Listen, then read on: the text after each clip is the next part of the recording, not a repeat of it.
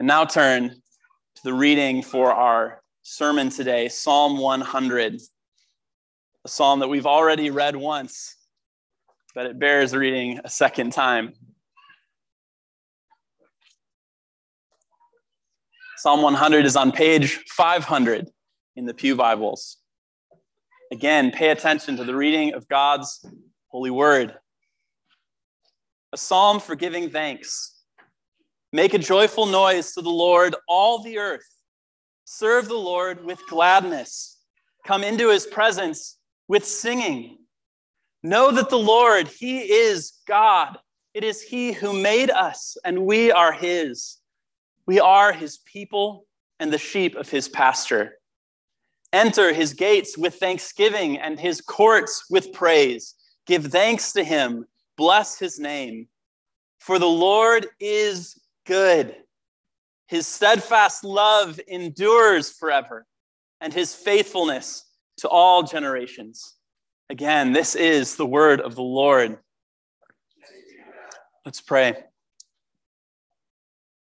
A gracious God, we are so grateful that you are not a distant and a silent God, but that you come and dwell in the midst of your people, and that you have spoken to us in your word.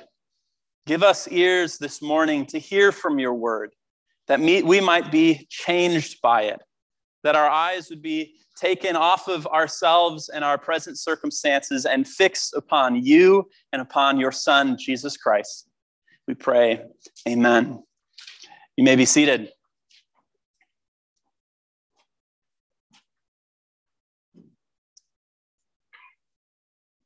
Have you ever been a part of a conversation that was actually more of a monologue or a lecture than an actual conversation. You sit there, perhaps you are the one sitting at this table with a friend, and you are the one doing all of the talking. Minutes go by, perhaps hours go by, and this other person has no opportunity to fit in even a word more than a mm hmm, mm hmm, as they sit there and listen to you go on and on. Or perhaps you are the person that is a good and patient listener in that conversation. As someone who tends more towards the talking too much side of things, I was once given advice to try to have the other person in a conversation always do a majority of the talking.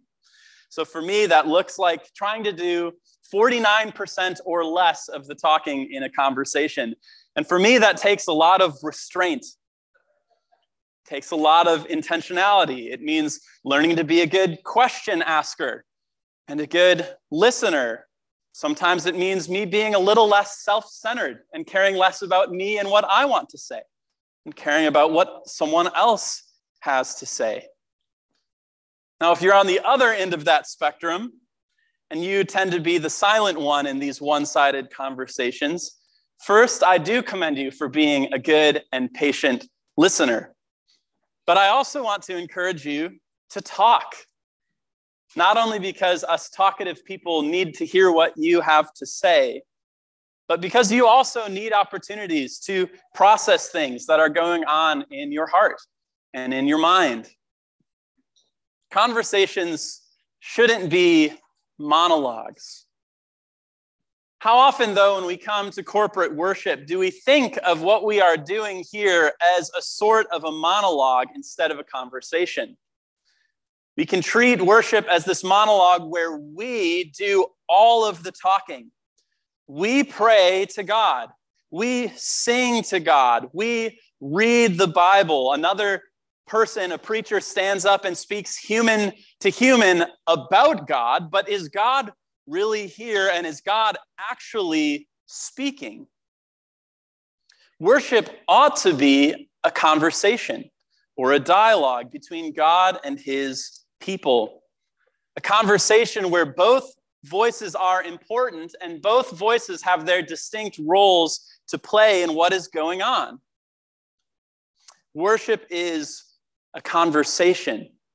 And so we don't do, or ought not to do, all of the talking.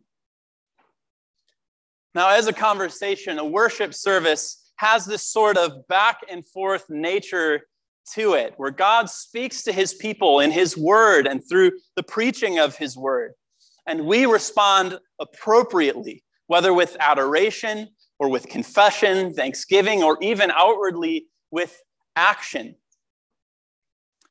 You could even look at the worship guide that you have with you today, and you can walk through our liturgy, and you can probably identify in that liturgy the parts where God is the primary speaker and the parts in the service where we are the primary speaker.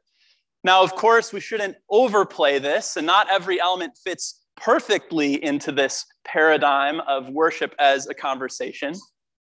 But it really is an important way of thinking about what is going on when we gather together as God's people. However, even though both voices matter in the conversation that is corporate worship, they are not equal voices.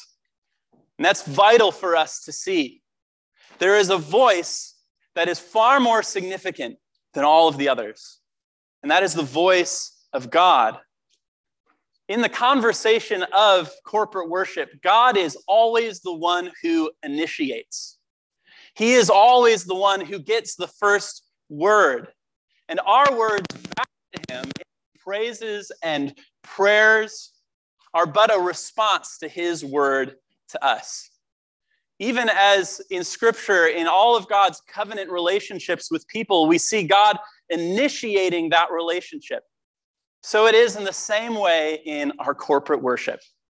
God initiates the conversation. And it is this principle of God's initiation that we see highlighted in Psalm 100. As we look at these various Psalms throughout the summer, we're going to be highlighting the different aspects of our corporate worship services here at Living Stone. And so this week we start where we formally begin every corporate worship service at Livingstone with a call to worship. And in a call to worship, God gets the first word.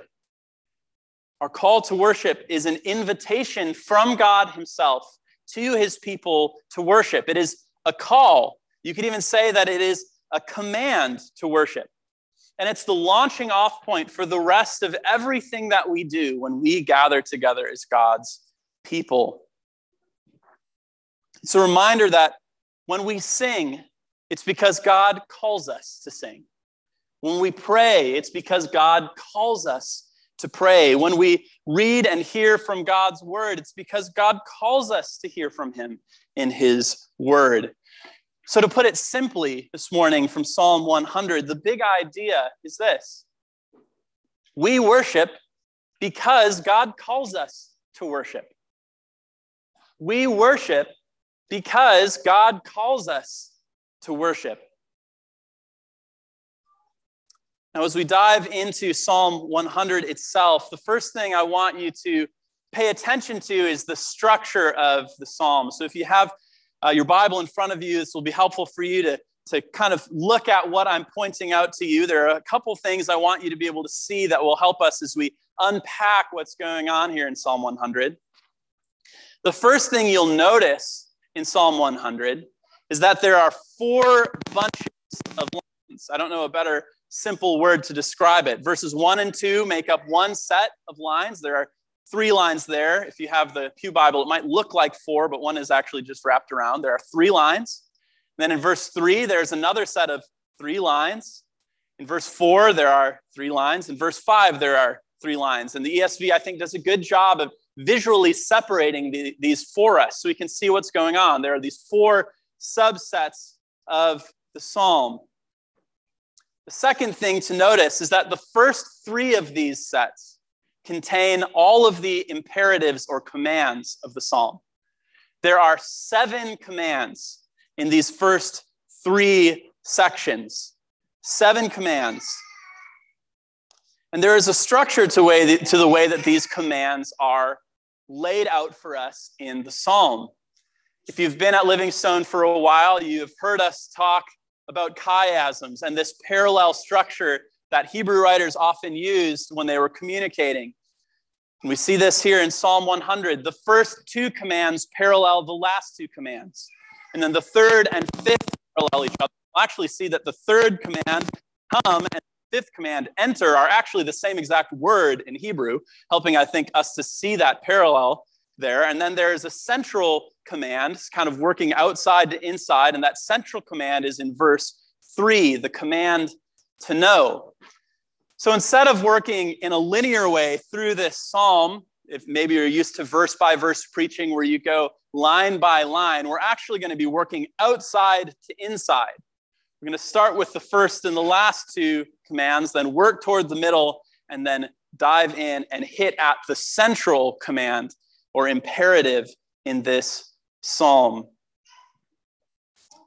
So we're going to see as we do this three aspects of how God calls us to worship. Again, we worship because God calls us to worship, but we're going to see that God calls us to the action of worship, God calls us to the place of worship, and God calls us to the mind of worship.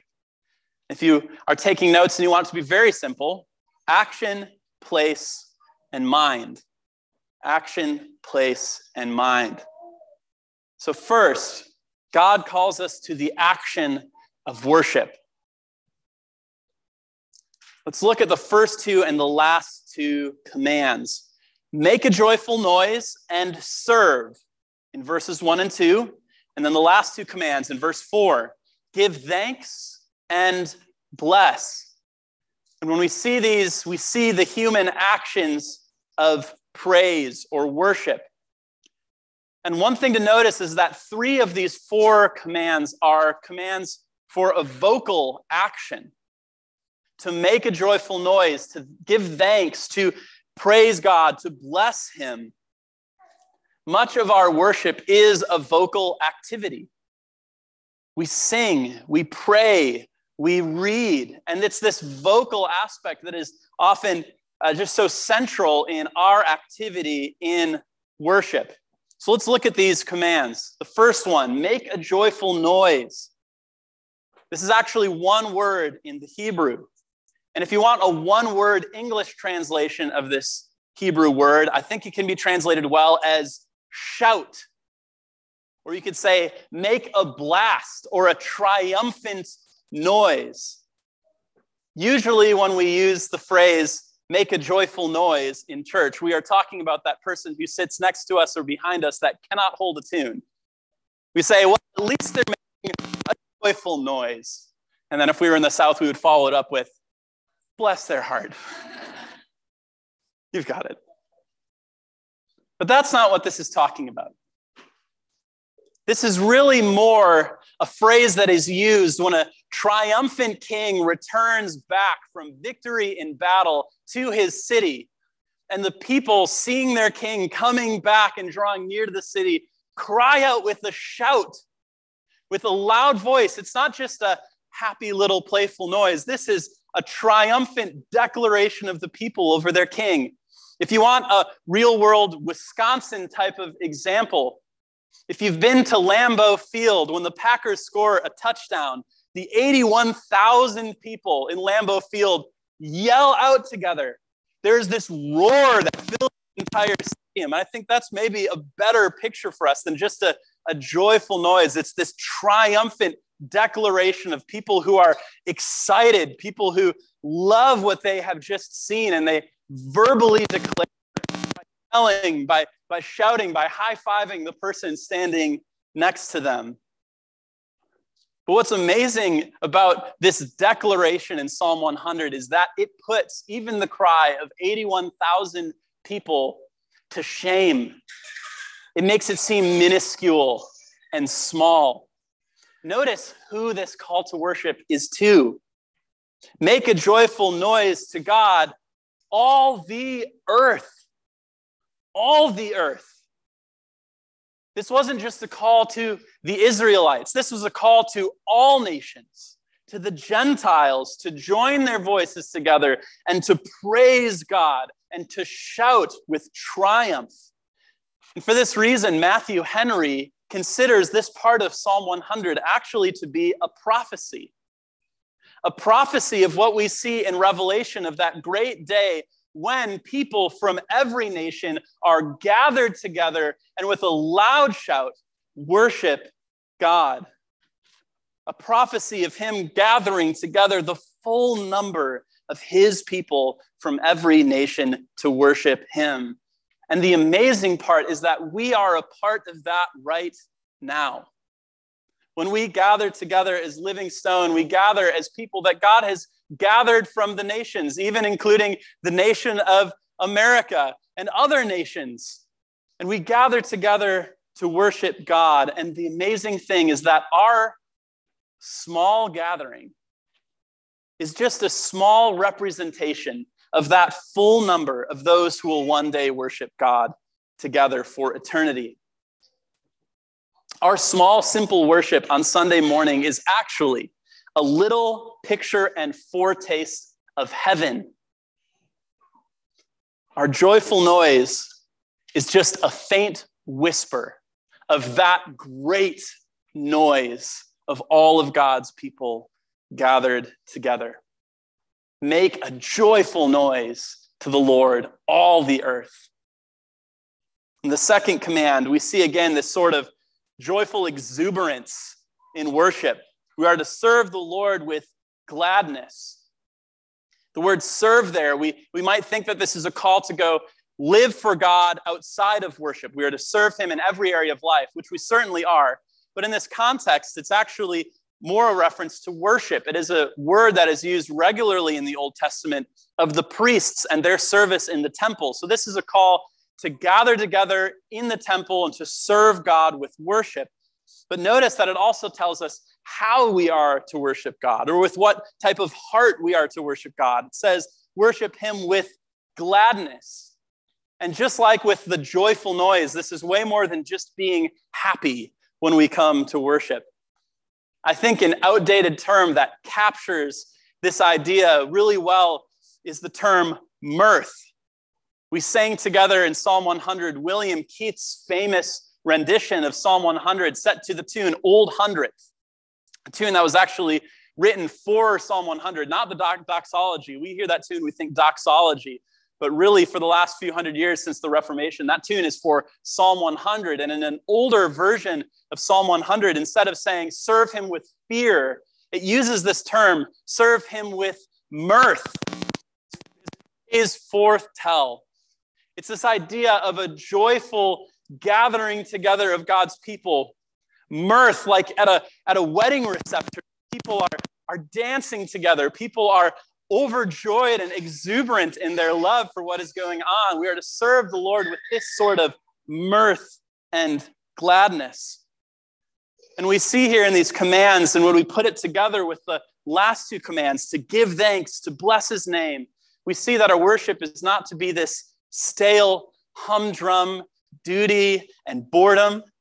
It is to be a jubilant and joyful overflowing of thanksgiving, of praise, of declarations of the goodness of God. It's supposed to be a delight in God that pours out of us in praise and adoration.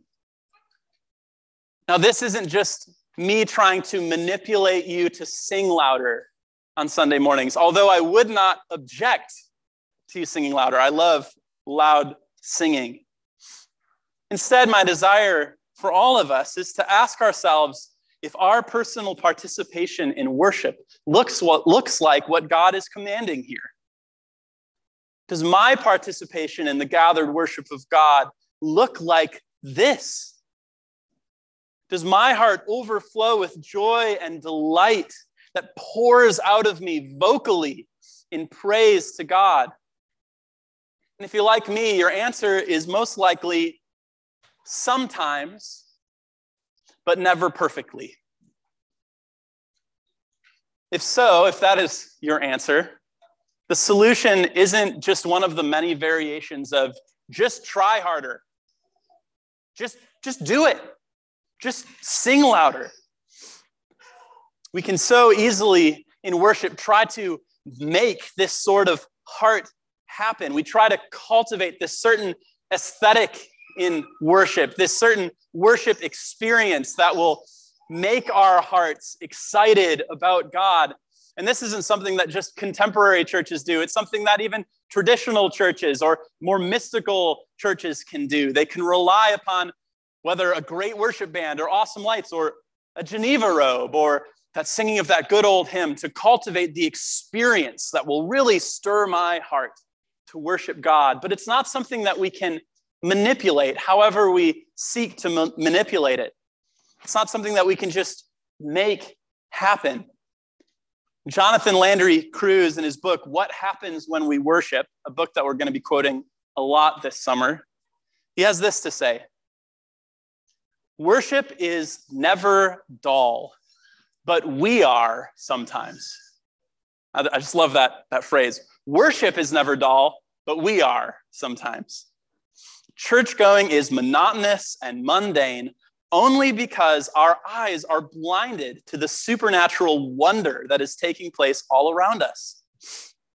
The reality that worship is an exhilarating experience. The, the reality is that worship is an exhilarating experience. So we don't need smoke machines, more lights, dramatic presentations, louder music, mystical theology, or we could add a well played piano. Lydia, you play very well. Or, or perfectly flowing liturgy to make worship exciting. We simply need to understand what is going on in the first place. It doesn't matter if your week is filled with skydiving, speed racing, or whatever your personal taste for adventure might be. No matter what your week looks like, Sunday worship is the highlight. According to Cruz, we don't need to manufacture an exciting worship experience. What we need is to understand what is actually happening when we gather together to worship. So, what is happening? What does happen when we gather together in this room on a Sunday morning and sing and pray and read? Among many things, one of the most significant things that is happening is that God is actually with us. That we come into the very presence of God when the people of God gather for worship. So we've seen that God calls us to the action of worship. Our second section, we see that God calls us to the place of worship. And I've already given away the punchline. The place of worship is the presence of God. The place of worship is the presence of God. At the end of verse 2 and the beginning of verse 5, we move one step closer from the outside to the to this moving toward the central point that we'll look at after these commands. And we see these two identical commands, at least in the Hebrew identical enter and come. These commands are an invitation to enter into the temple in Jerusalem, to come through the gates, to come into the courts of the temple, and to participate in the gathered worship of God. But this was more just a call to come to the temple. Verse 2 reminds us of the primary significance of the temple, or at least one of the primary parts of significance of the temple in the Old Testament the presence of God. Verse 2 says, Come into his presence with singing. To enter the temple for worship was to come into the very presence of God himself. But that was the Old Testament. We don't have a temple anymore. Exactly. When God calls all of the earth, people from every nation, both Jew and Gentile, to worship him, it's no longer to a physical temple in Jerusalem. Instead, God's global people worship God globally because of the reality that in Jesus, we are the temple of God. Listen to Ephesians 2 19 through 22 on this point. So then, you are no longer strangers and aliens, but you are fellow citizens with the saints and members of the household of God. It's, it's pulling from what Paul was saying earlier in Ephesians 2 of God's act of taking what was dead and bringing it to life, of making people that were not God's people into his people, that God has saved us and redeemed us. And he goes on, he says, built on the foundation of the apostles and prophets Christ Jesus himself being the cornerstone, in whom the whole structure, being joined together, grows into a holy temple in the Lord. In him, you also are being built together into the dwelling place for God by the Spirit.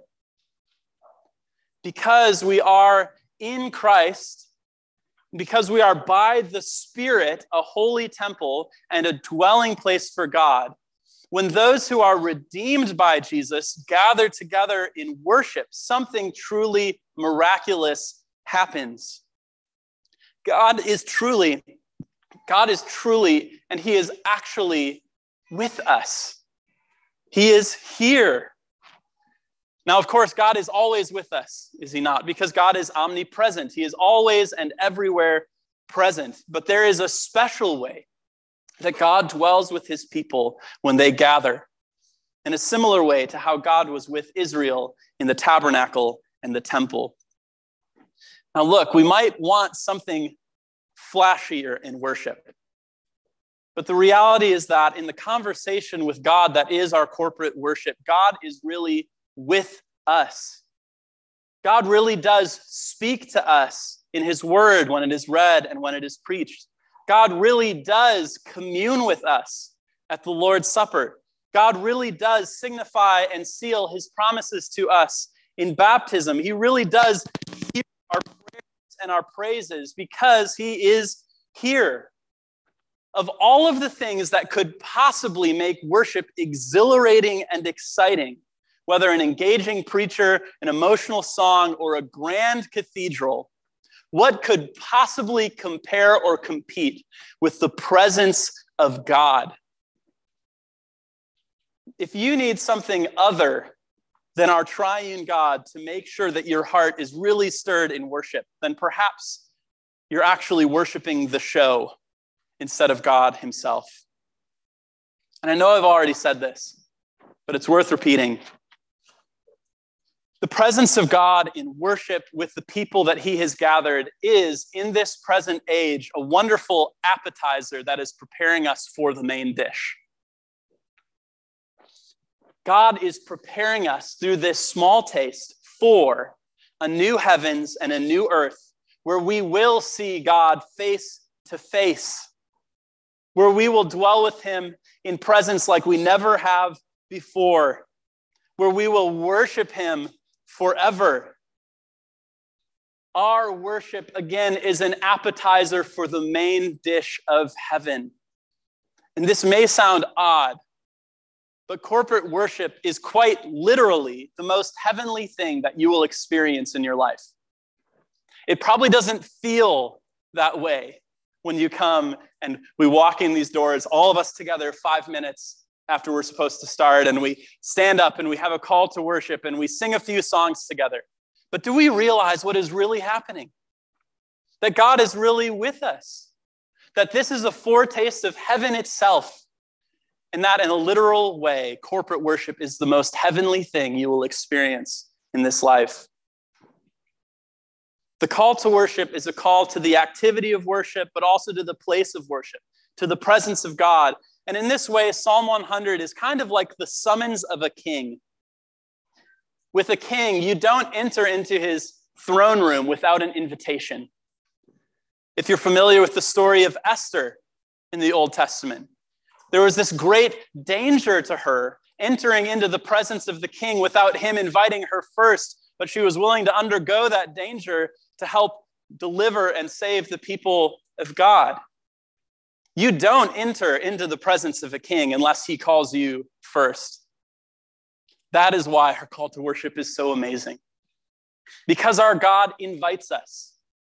He gives us in Jesus an open invitation as his people to come into his throne room, to come before him and offer up our prayers and our praises, to dwell with him and to commune with him. Jesus has opened up in his blood the way into the Holy of Holies and the presence of God. What a privilege we have as his people. Let me end the second section with a reading from Hebrews 10. Pay attention to what Jesus has done here to bring us together to God and what that means for our corporate worship. In Hebrews 10 19 through 25, Therefore, brothers, since we have confidence to enter the holy places by the blood of Jesus, by the new and living way that he opened for us through the curtain, that is, through his flesh. And since we have a great priest over the house of God, let us draw near with a true heart in full assurance of faith, with our hearts sprinkled clean from an evil conscience and our bodies washed with pure water. Let us hold fast to the confession of our hope without wavering, for the one who promised is faithful. And let us consider how to stir up one another to love and good works, not neglecting to meet together, as is the habit of some, but encouraging one another, and all the more as you see the day drawing near. Our last point this morning comes from verses three and five that God calls us to the mind of worship. God calls us to the mind of worship. Out of the seven commands that we see, the central command is know. In verse three, it's been moving inwards towards this centerpiece of the seven, the fourth of seven, the perfect, complete set of imperatives. The middle one is to know. And this actually gets a whole section, remember those four sections, it gets a whole section just to itself. The first section has three imperatives, the third section has three imperatives, but the central one only has a single imperative. I think even more highlighting to us the significance of this command amongst all of the other commands. Again, this command is to know. This shows us that it's not only our voices and our hearts that matter in worship, but also our minds. God cares about how we think in worship and what we think about and what it is that we know in worship. Consider Paul's words in Romans chapter 12. I appeal to you, therefore, brothers, by the mercies of God, to present your bodies as a living sacrifice, holy and acceptable to God, which is your spiritual worship. And we know that verse, right? This call to this spiritual worship, giving our lives as a living sacrifice to God. But notice what Paul says next. Do not be conformed to this world, but be transformed by the renewal of your mind, that by testing you may discern what is the will of God, what is good and acceptable and perfect. And so in our worship, we're not only called to do something, we are called to know something. We are called to come together so that our minds would be renewed, that we would think about what we ought to think about, that we would think in right ways about who our God is and what he has done for us. And Psalm 100 gives us these two foundational things that we are to know in our worship. We are to know who God has made us to be and who God himself is. Who God has made us to be and who God himself is. So, first, who God has made us to be. Look at verse 3. Says, Know that the Lord, He is God. The Lord, the covenant God who has entered into relationship with Israel through his covenants. He is the God. He is the one and only true God. And what has this God done? He has made you to be his. Continuing verse 3 it is He who made us, and we are His. We are His people and the sheep of His pasture. When it says here that God made us, it's not merely talking about creation, it's actually probably talking more about salvation. It's not just saying that God made us and created humans from the dust of the earth. It's also saying that God has made us to be something specific as his people. He has created a specific group of people to be his own, people that he has redeemed and bought by the blood of his own son, Jesus Christ. Those he has gathered together to be a specific people. He has created us to be something, to be his people, the citizens of his kingdom, to be his sheep, the people of his flock the sheep who dwell under his loving care. And we see again that God has done this, and we know even more clearly how has God made us his sheep? It's through Jesus Christ. the good shepherd who came and laid down his life for the sheep so that we might be God's, we might belong to him, and he might be ours. God is not only the God, he is our God. And we are not only just a gathering of people, we are God's people. And that makes all of the difference in how we participate in corporate worship. True worship is the act of a redeemed people toward a redeeming God. So, first, we must know who God has made us to be. But then, second, we must know who God Himself is. This is the last piece of knowledge that the psalmist gives for us in verse 5. And he gives this as the main motivation for worship. You'll notice that word for. When you see words like for or then or so that or therefore in Scripture, always underline it. Make note of what is going on here. Why are we to worship? For the Lord is good. This is an astounding statement about our God. It might remind you of a similar statement in 1 John chapter 4 that God is love. The Lord is good. Teaches us that goodness is not just a character trait that God has. Goodness is what God is. And I'm going to challenge you because, again, we're called to the renewing of our minds. I'm going to challenge you. It's a tough bit of theology here, but it's a piece of theology that I think inspires our worship. And this is called the doctrine of divine simplicity. You may have never heard of that before. Essentially, what divine simplicity says is that God is not made up of parts like we are made up of parts. I have a hand, I have feet, I have hair and a head. God is not assembled pieces. God is. It's true for his attributes. God is not part good, part love, part just, part wise, and part powerful. God is good. God is love. God is wise. What it means is that what God is, essentially, He is completely and exhaustively at all times and in every way. Another way to say it is that God does not have attributes, God is His attributes. I think maybe a way to illustrate that is if I told you that Jeff was good, I would not be saying the same thing as when I say God is good. Sometimes we think about God as if he is good, but he's good like we're good, just a million times more. But God is actually good in a completely separate and different way than we are good. And God's goodness is not reflective of our goodness. Any goodness we have is only a faint reflection of His goodness. His goodness is ultimate. When I say that Jeff is good, what I mean is that Jeff has goodness and it is a part of who he is. But I am not saying that Jeff is always good and everything he does is good. We could ask Tommy. I'm sure she has many experiences. Jeff is not always and exhaustively and perfectly good. And in those moments when Jeff is not acting out of goodness, he is still Jeff. He is still who he is. But goodness is not something that is separable from God. Goodness is who God is. I know this is really tough. I'm trying to explain this this big concept of God. But when we see these phrases in scripture, we need to understand what's really going on. God is good. When I think we can grasp even a little piece of what scripture tells us about the bigness of God and how vast he is in his perfections, doesn't that stir us to worship him? God is good. This is this big idea, but it's so practical.